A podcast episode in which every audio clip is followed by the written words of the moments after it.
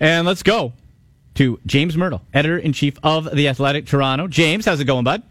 Good, Andy. How are you? I'm doing well. Before we jump into the Maple Leafs, I want to get your take on our Twitter poll question at TSN Analytics, which is uh, which surprising team is most likely to make the playoffs this season? Which most surprising team is most likely to make the playoffs? The Devils, the Avalanche, the Golden Knights, or none of them? I'm going to say none. Yeah, I'm glad that was an option there because I, I, I, still don't believe in any of these teams, yeah. but um, it's going to be really, really interesting, especially if Vegas can hold on. I mean, they were already off to the best start for an expansion team in any sport in the last like 40 years. So, not what I expected, especially with with Marc Andre Fleury going down with an injury, because you know I thought if they were going to have any success, that he was going to be the backbone of that. Sure, sure. So to, to have that start, and that's got to be good for a new market too, right? Like it's you have some hype coming in, and they're not just losing out or, or anything. So it's nice to have that little bit of hype.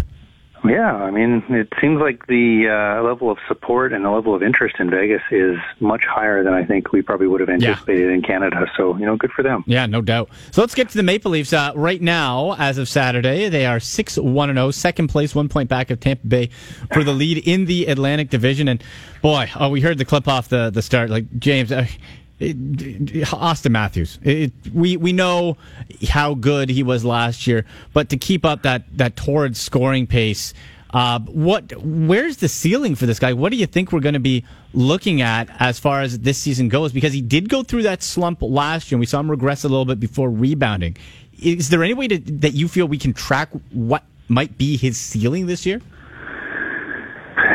He had 40 goals last year, and his shooting percentage was about 14%. And I know some people in the analytics community were wondering, well, is, is 14% high? Is he going to come down from that? You know, whereabouts is he going to fall? I thought maybe he was going to be pretty close to 40 goals, maybe a little bit under this season. Um, and then so far this year, he's shooting like 33%. So he's, hmm. he's kind of blown the 14% out of the water. It's really early. Um, I think it's unrealistic to expect him to score a goal a game or six goals in seven games the rest of the way, obviously. But you know, looking at how he's added even more tools to his skill set, you know, I think that he can be a 45, 50 goal guy eventually. The only caveats I will add to that is that uh, Mike Babcock is giving Auston Matthews much t- more difficult minutes than he had last year. He's playing against uh, top deep pairings. He's playing against top forward lines. He's starting a lot of his shifts in the defensive zone. Um, he has fewer shots on goal this year than he had last year per game. You know, there are some indicators that it's going to be harder for him to score more goals. So I'm saying if we're trying to come up with a projection, I'd probably put him right around that 40 goal mark again.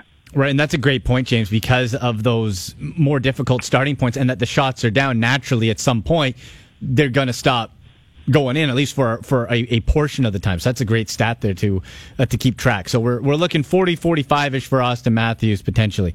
Uh, what about the Leafs as a whole here, James? Like have we underestimated them coming off of last season?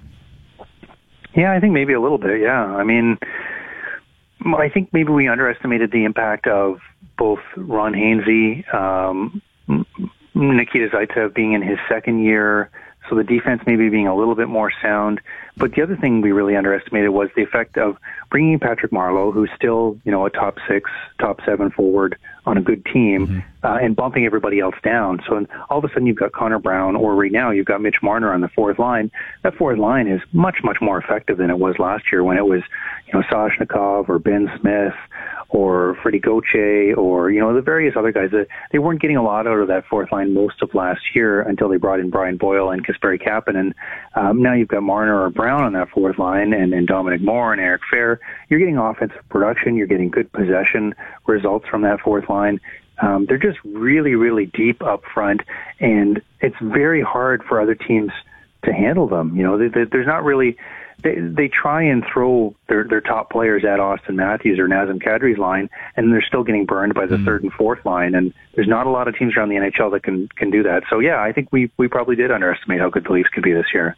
So does that depth from what you rattled off there from the first line all the way down to the fourth, does that primarily lead us to to see why their possession numbers have gone to pretty good to elite at least this far in the season?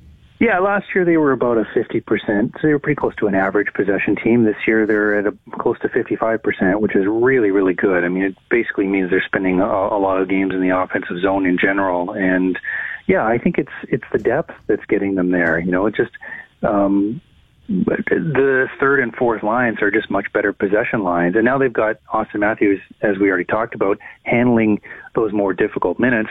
And his line is still excelling in terms of possession. They're still getting, even though they're starting in the defensive zone most of the time, they're still getting 55% possession. So you look at the lines one to four, and there's not really any weak points for the Leafs right now.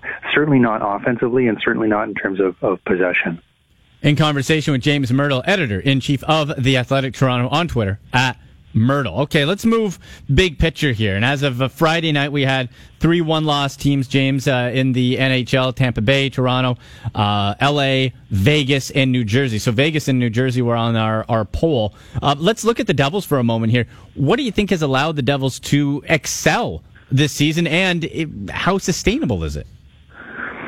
Uh, I think what's happened is they brought in a lot of really good young players. Mm. You look at, you know, Will Butchers, the, they signed him as a free agent to come in and play on their blue line. He's got five assists on the power play alone. He's put up a lot of points. He leads rookies uh, in in the Calder race in in scoring right now.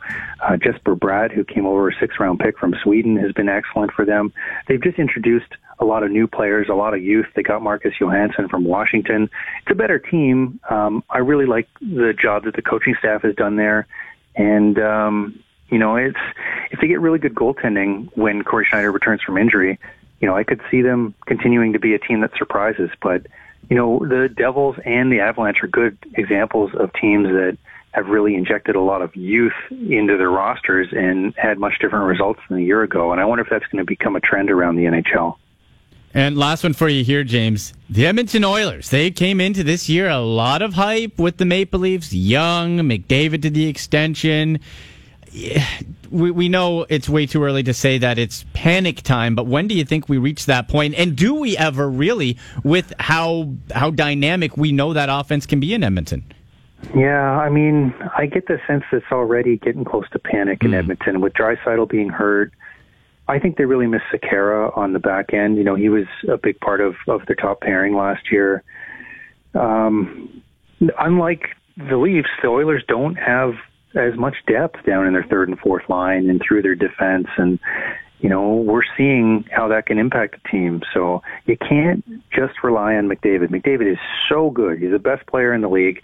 Um, but it's hard for him to to rise up. I mean, he's seeing really tough checking and they when Draisaitl was healthy, they moved Draisaitl to a different line to try and give them more balance and and more depth and a different look for other teams to face. And you know that means that McDavid's playing with weaker players. So it's it's going to be really interesting to watch the Oilers because, as you said, the expectations were so high. People thought that maybe they were going to be the best team in the league, be yeah. the Stanley Cup favorite, off to a really tough start, and you know maybe it shows that you know you can't just win with a, a couple of star players, and that you know it really takes a team to to pull it off in the NHL.